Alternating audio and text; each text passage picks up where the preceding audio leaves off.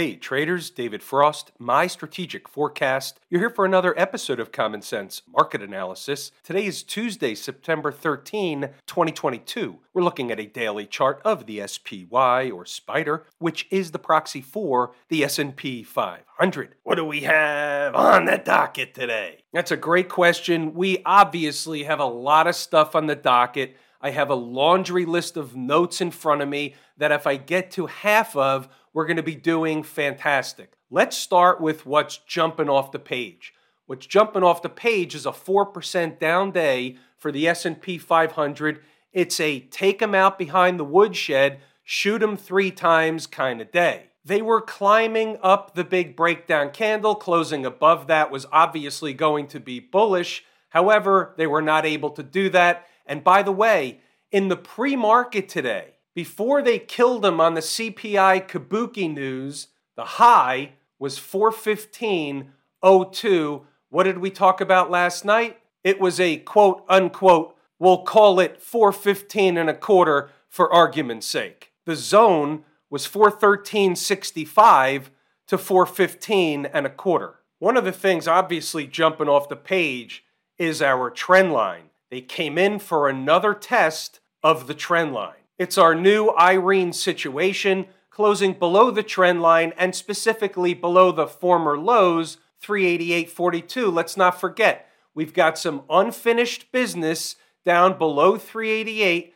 but essentially closing below there, getting below their intraday, closing hourly below, then closing daily below. That opens the door for other stuff. It essentially opens the door for another leg lower. 380, 378, 377 and change. That's the area that the next leg lower takes the tape. And just for argument's sake, here's a snapshot of the trade that we took for the lazy swing trader folks.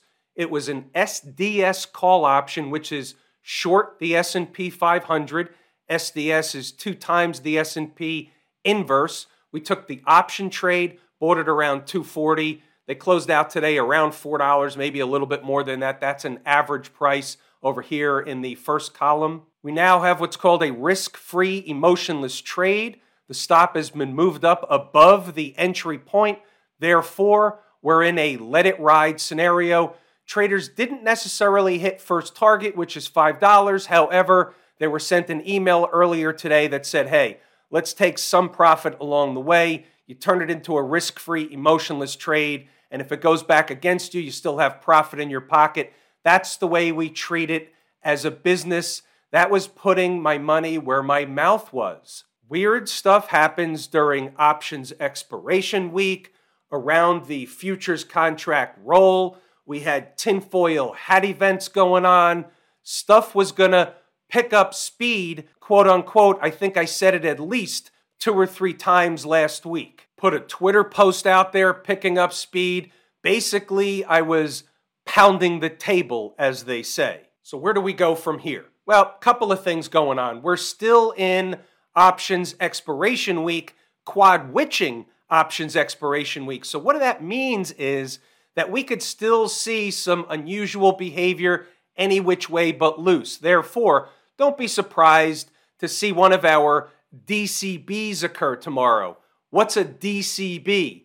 A dead cat bounce. That would be normal garden variety market behavior. However, let's keep the trend line in mind and Irene's new address.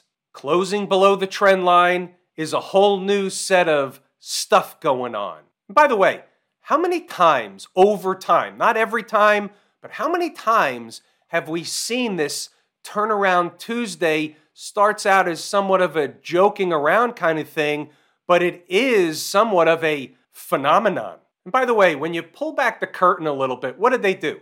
They bounced off the trend line, they rallied them up right into the release today of the CPI Kabuki Theater situation. And the reason why I'm calling it Kabuki Theater is anything goes after the number. It's like an earnings release or a Fed funds release or a Fed FOMC announcement type of release. It's one of those situations where they don't really know the numbers, but whatever the number released is, the market's going to react in one direction or another, and that's essentially the thing of the day. But when you think about it, right up into the 415 and change spot that we talked about, and inside the number members will know that this spot was on the board for a while. Wasn't like we were getting there overnight, but that was a spot. And all in one fell swoop, in one bite, they open the trap door. The trick trap fool and frustrate crew issues a conveyor belt of pies in the face to the traders that were getting sucked into the long side, just waiting for quad witching options expiration week and the tinfoil hat stuff to take hold. Nobody watching these videos should be surprised. Are you surprised we went down this much in one day? Maybe so, that's fine. But remember what we've said in the past.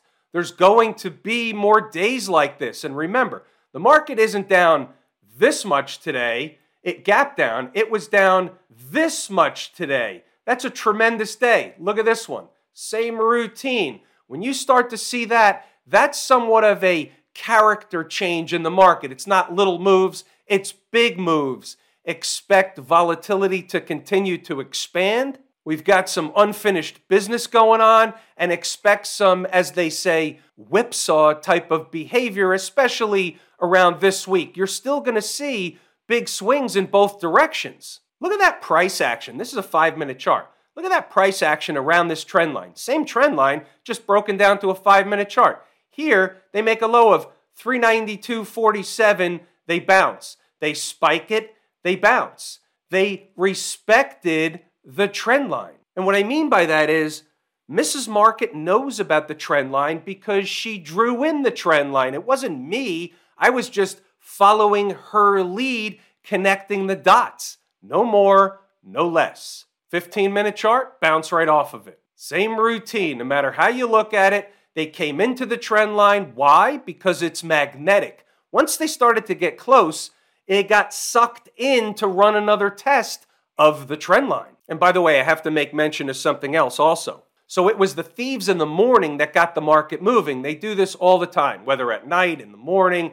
They don't let some of the traders, a lot of the traders, into the trade. You either had to be positioned ahead of time, like buying put options late last week on Friday, or maybe adding to them yesterday, or you had a hop on board already in the hole. That's a much, much more difficult trade to do, selling them in the hole. But when they do this stuff in the pre market, the futures players are doing it. The folks that can't trade pre market, the folks that are waiting for the market to open, they get kind of screwed over because the market starts to whip around early on. They make it look like one thing is going, and then when you give up on the one thing, they pull the rug out and they kill them, and the second thing happens. So, net net on the daily chart as a wrap up, where we're going to leave it is they basically had what I like to call a meltdown operation today. Let's go over inside the numbers, the early thoughts, then we'll take a look at the commentary, see if there were any trades in here. We'll circle back to stocks on the move. At zero dark 30, they're still pushing higher in a slow motion melt up operation, but that was before the Kabuki CPI was released. They created the bull flag pattern yesterday by staying in a tight range after the gap higher open. Therefore, as long as they're above 411.50, the door is open for the next targets in the northbound lane, which are 413.65 and 415.25. So just using the futures chart as an example, there's our bull flag pattern from yesterday right in here. And then when you take into an account the futures activity in the pre-market and overnight, and by the way, the second line above 4161 is about that price, the equivalent to where they spiked to this morning in the SPY SPYN, obviously the futures. That's what it looks like with the data from the pre-market, the overnight, everything. So they were basically eating time off the clock, building energy for a move higher. They took the move higher, then they failed at where? The overhead resistance and came back down, all the way back down. And then we had the flip side, which was obviously getting first to the gap left open from Friday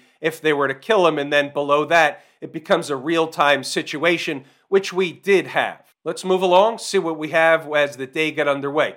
831, there's the Kabuki release. Weird stuff happens, quad witching, all that stuff.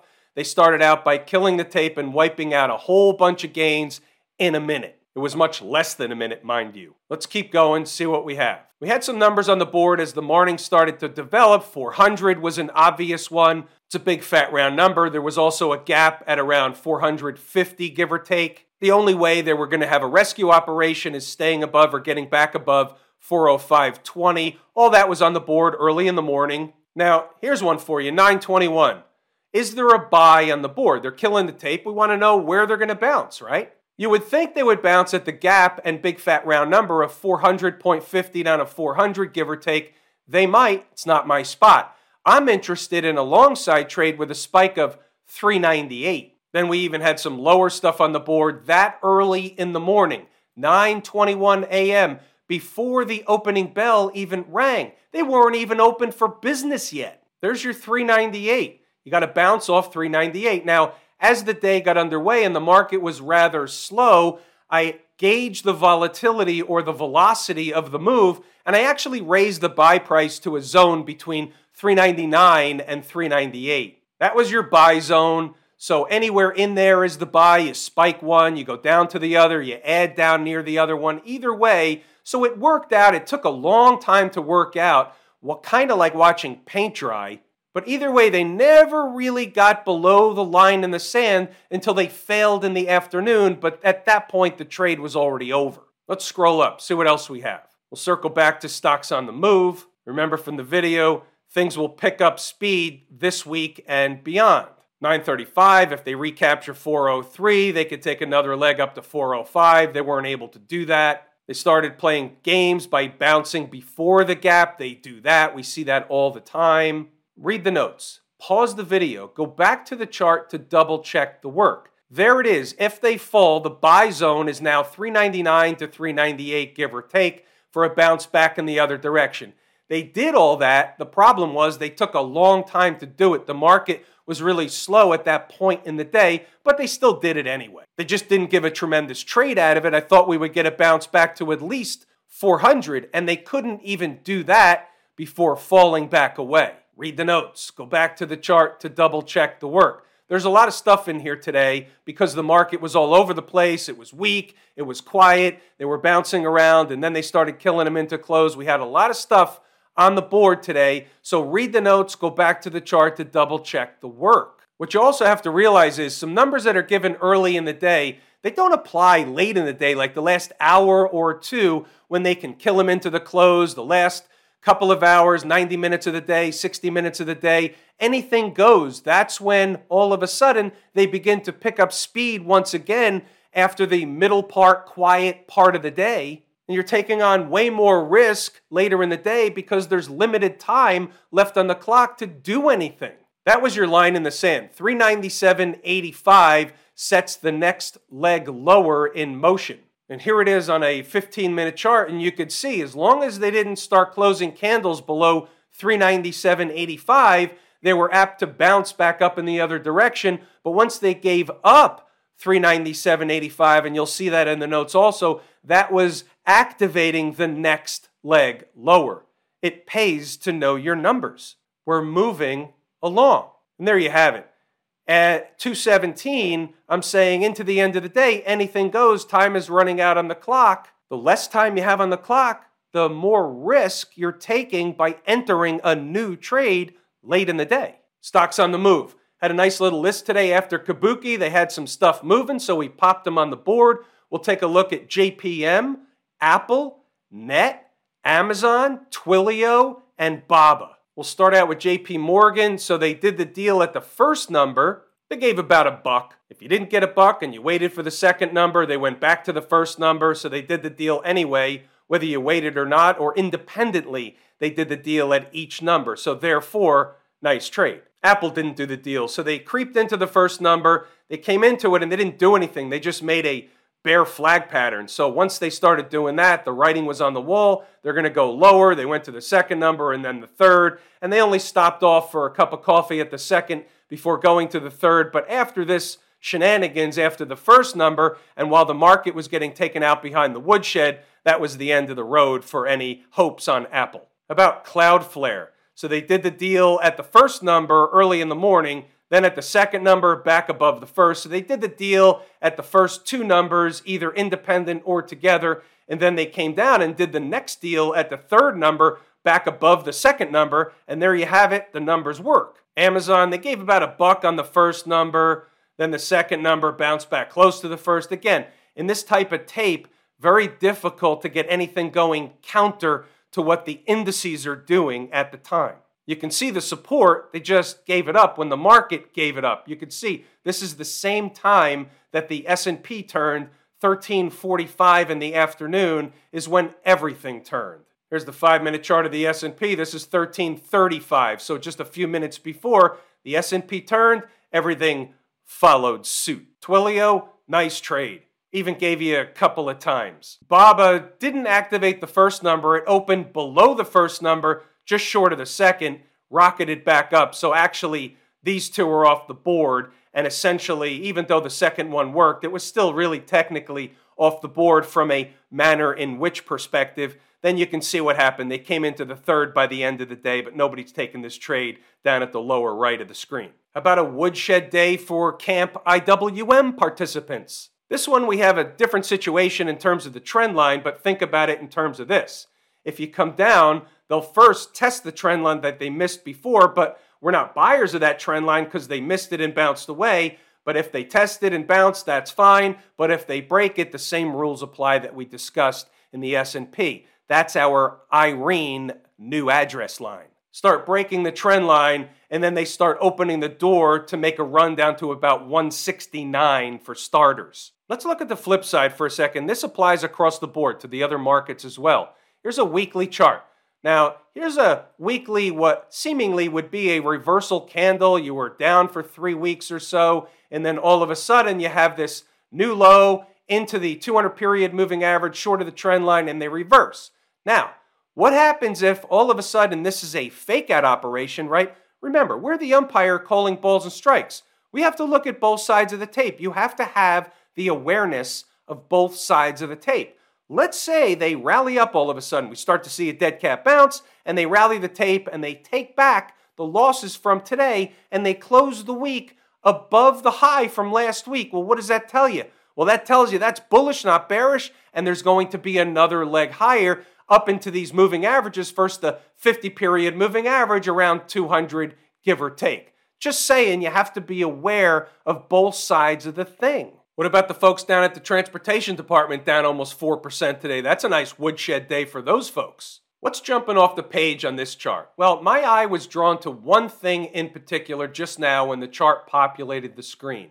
I see a gap, and I wanted to see if they were able to bounce off the gap and close above or close below the gap. The gap is officially at 13,726, and they closed at 712. They closed below the gap. Now, that's not an accident or coincidence. They made a choice. They could have closed above the gap, it's only a few points away, or they could have closed below the gap. The conscious decision from Mrs. Market was to close below the gap. I take that kind of information, I log it in, I understand what's happening. Whether or not it's meaningful tomorrow or beyond, we'll see. However, what I know to be true is that's generally a tip off of sorts. Write that down put it on a sticky note. What about the Q people? Remember this trend line? They did a back test and failed.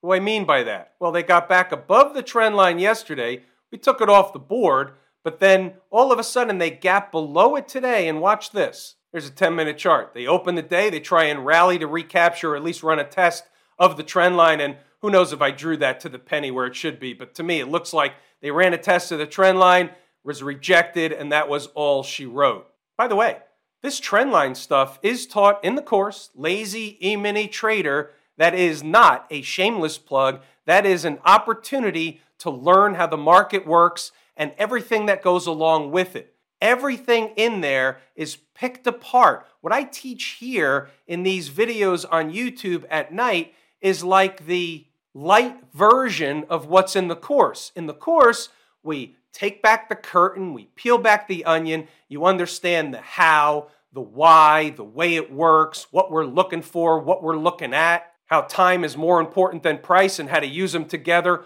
All that stuff is taught in the course, Lazy E-mini Trader. XLF, the financials, whacked along with everything else as to be expected.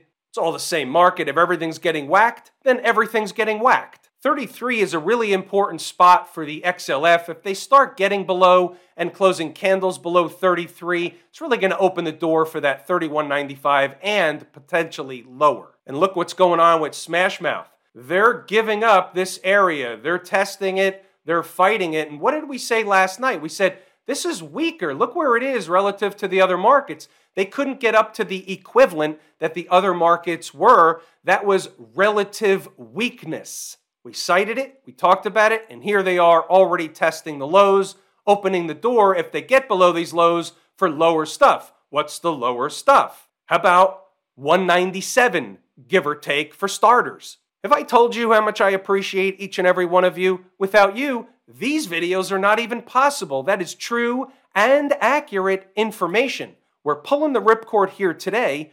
I'm David Frost, my strategic forecast Thanks again for tuning in to another episode of Common Sense Market Analysis.